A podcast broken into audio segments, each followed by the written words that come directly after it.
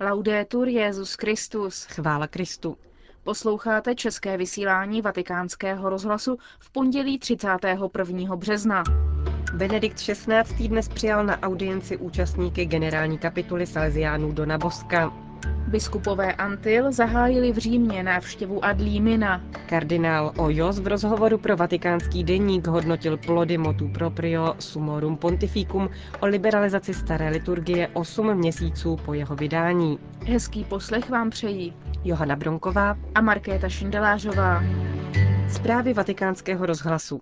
Vatikán. Odvaha v hlásání evangelia, trpělivost při předkládání radikality mladým a otevřené srdce pro chápání jejich nových nároků.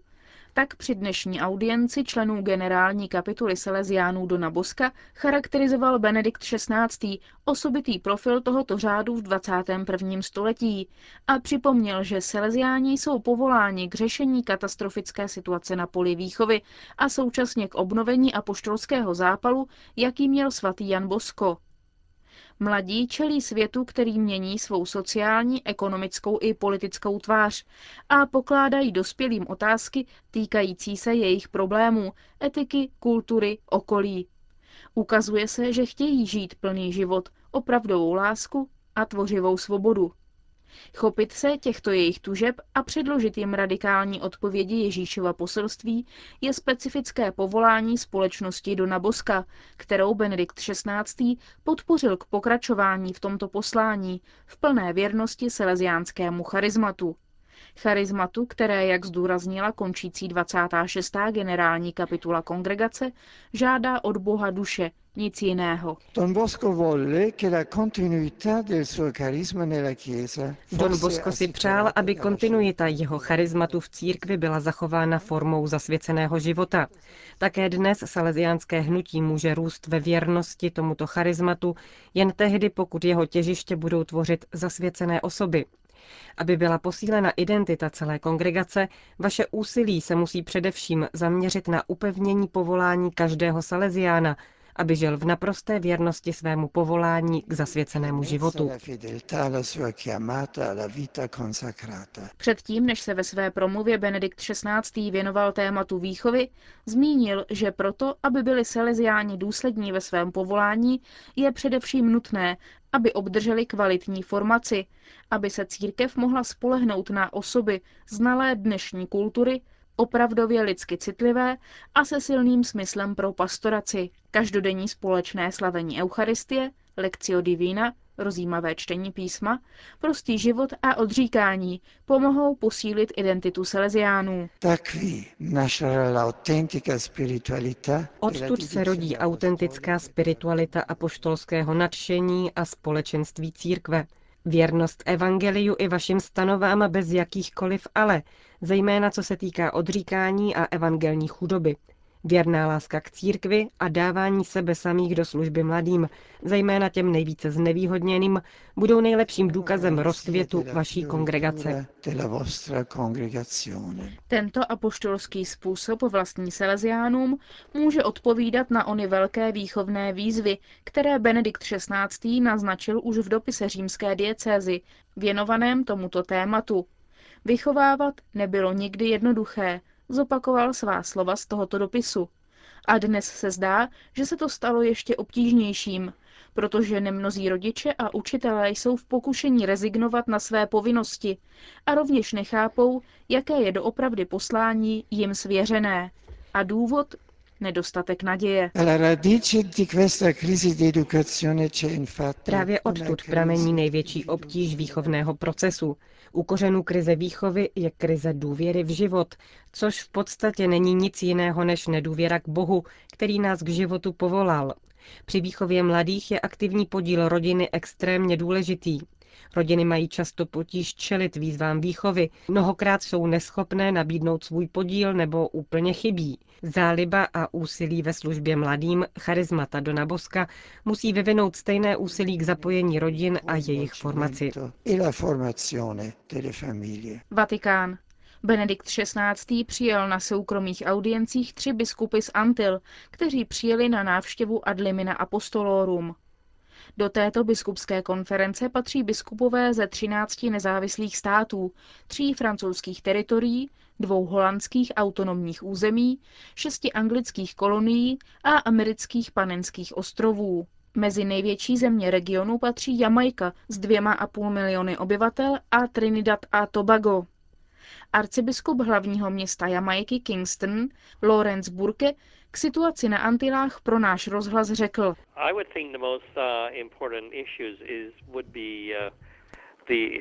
Myslím, že nejzávažnějším pastoračním problémem je stagnace počtu věřících. Je to důsledek vlivu Severní Ameriky, odkud přicházejí evangelikální skupiny a sekty, kterým tradičním církve nedokáží konkurovat. Církev na Antilách se velmi angažuje v pomoci potřebným a nejchudším. Podnikli jsme řadu iniciativ v boji s epidemií AIDS, včetně projektu na pomoc dětem nakaženým virem HIV. Máme velkou síť katolických škol, Výchova vždy představovala důležitou část našeho apoštolátu. Bohužel jsme dlouho nepřipravovali lajiky, aby převzali zprávu těchto zařízení, která původně vedly kněží a řeholníci. Nyní počet duchovních povolání značně klesl, takže se školy postupně stávají katolickými jen podle názvu. Přesto v poslední době pozorujeme jistý návrat ke katolické identitě. Říká arcibiskup jamajského Kingstonu Lawrence Burke. Vatikán. V posledních dnech se v souvislosti s blížícím se třetím výročím úmrtí Jana Pavla II. hovoří o průběhu procesu jeho beatifikace. Pro vatikánský rozhlas situaci schrnul postulátor procesu beatifikace božího služebníka Jana Pavla II. monsignor Slavomír Oder. W minionych dniach złożyłem niemal ostateczną wersję pozycji. V minulých dnech jsem odevzdal téměř konečný spis, takzvané pozicio, zprávu, která obsahuje všechny dokumenty, které se papeže týkají, systematicky seřazené. Jedná se přibližně o 2000 stránek, které potřebují další drobná vybroušení, povahy technicko-redakční, ale v celku se dá říct, že je svazek kompletní. Čeká se nyní na to, až relátor procesu otec Daniel Ols z Kongregace pro svatořečení po prostudování celého materiálu dá definitivní souhlas k jeho oficiální prezentaci. V této chvíli by bylo unáhlené hovořit o nějakém konkrétním datu definitivního předání. Obecně je předčasné. Říká postulátor beatifikačního procesu Jana Pavla II. monsignor Slavomír Oder. Následovníci monsignora Lefebvra nejsou exkomunikovaní. Vatikánský deník Osservatore Romano v pátečním čísle přinesl odpovědi na otázky po právním statutu kněžského bratrstva svatého Pia X., známějšího jako Lefebristé. Kardinál Dario Castrillon Ojos, předseda papežské komise Ecclesia Dei, která má za úkol dialog a smíření s tradicionalisty, jednoznačně uvedl, že exkomunikace se týká pouze čtyř biskupů vysvěcených monsignorem Lefevrem bez papežského pověření. Oproti tomu na kněze bratrstva se vztahuje pouze suspenze. Mše svatá, kterou slaví, je bez pochyby platná, ale nedovolená. Účast na ní se proto nedoporučuje, nenastane-li situace, že v neděli nejsou jiné možnosti, uvedl doslova kardinál Ojos. Potvrdil dále, že ani na kněze bratrstva, ani na věřící lajíky, kteří se účastní bohoslužeb a jiných akcí pořádaných bratrstvem, se exkomunikace nevztahuje. Kardinál Ojos hovořil také o prvních plodech apoštolského listu Benedikta XVI. Summorum Pontificum, který prolomil tabu o římské liturgii před reformou v roce 1970, potvrdil, že tradiční římský ritus nebyl nikdy zrušen a v doprovodném dopise ho vrátil dnešnímu společenství církve, mimo jiné i jako zdroj inspirace pro novou liturgii, která je řádnou formou římského ritu. Díky tomuto motu proprio nemálo tradicionalistů požádalo o návrat k plnému společenství a někteří se již vrátili, říká kardinál Ojos. Papežská komise dosud stihla vyřídit záležitost španělské oáza Ježíše kněze, klauzurního kláštera se 30 sestrami, a o upravení církevně právního statutu řady skupin v Americe, Německu a ve Francii se jedná. Papežskou komisi Ecclesia Dei oslovují ale také jednotliví kněží a lajici volající po smíření i mnoho dalších, kteří děkují papežovi za motu proprio, ujišťuje kardinál Ojos. Autor rozhovoru Gianluca Biccini neobchází ani ty, kdo motu proprio přijímali s nelibostí a ptá se na kritiky ze strany některých biskupů. Podle kardinála Ojose jde jen o malé výjimky. Dodává, že je třeba vidět věc jasně, nikoli jako návrat k minulosti, ale jako obohacení, které současně respektuje práva těch, kdo jsou zvlášť svázáni se starou liturgií. Problém může nastat tam, kde kněz nemá náležitou formaci a kulturní přípravu. Nejde tedy vždy o odmítnutí, ale o skutečný problém. Jak ho chce papežská komise Ecclesia Dei řešit? Uvažujeme o organizaci určité pomoci seminářům, diecézím a biskupským konferencím, uvádí kardinál Ojos. K většímu poznání starého obřadu by měly posloužit multimediální programy, které přiblíží teologické, duchovní a umělecké bohatství mimořádné formy římského ritu.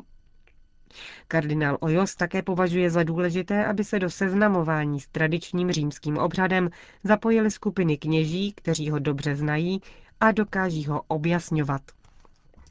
Jak tedy hodnotit papežský dokument vydaný před osmi měsíci? Nespůsobil problémy? Podle kardinála Ojose kontroverze vzniká z neznalosti. Někteří například žádají o povolení, jako by šlo o to získat povolení nebo výjimku. To ale není potřeba. Papež mluvil v tomto směru jasně, zdůrazňuje kardinál Ojos. Stejně tak se mílí někteří lidé a novináři, kteří si myslí, že užívání latiny je vázáno pouze na starý ritus. Ve skutečnosti s ní počítá i misál Pavla VI., dodává vatikánský kardinál. Zveřejnění dokumentu liberalizujícího starý obřad právě v dnešní době má své důvody. Větší prostor pro ticho, které pomáhá v kontemplaci tajemství a v osobní modlitbě, je jedním z rysů staré liturgie, které kardinál Ojos v rozhovoru pro Osservatore Romano považuje za aktuální. Někteří kritici apoštolského listu Summorum Pontificum pohlíželi na dokument s podezřením a obavami, zda neohrozí ducha druhého vatikánského koncilu v církvi. Na otázku, zda pokus o smíření s tradicionalisty nevyvolává naopak oddálení těch, kdo v koncilu vidí kompas udávající směr Petrovi loďky, kardinál Ojos odpověděl, že problém s koncilem nevnímá jako tak vážný, jak by se mohlo zdát. Biskupové bratrstva svatého Pia X. s monsignorem Bernardem Felejem v čele výslovně uznali druhý vatikánský koncil jako koncil ekumenický.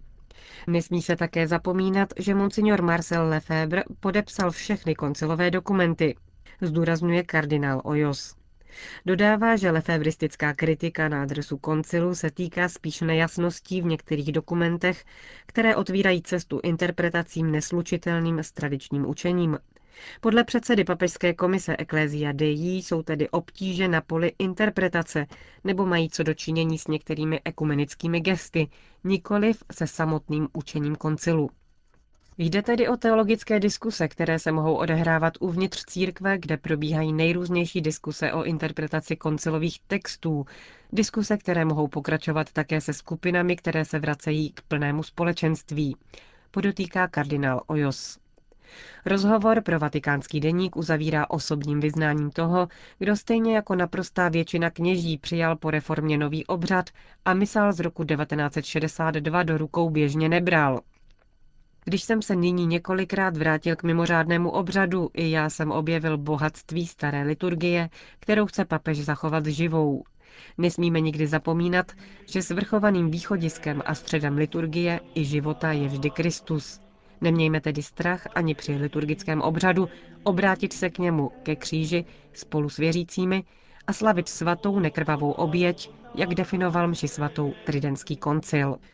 Říká v rozhovoru pro vatikánský deník Osservatore Romano kardinál Dario Castrillon Ojos.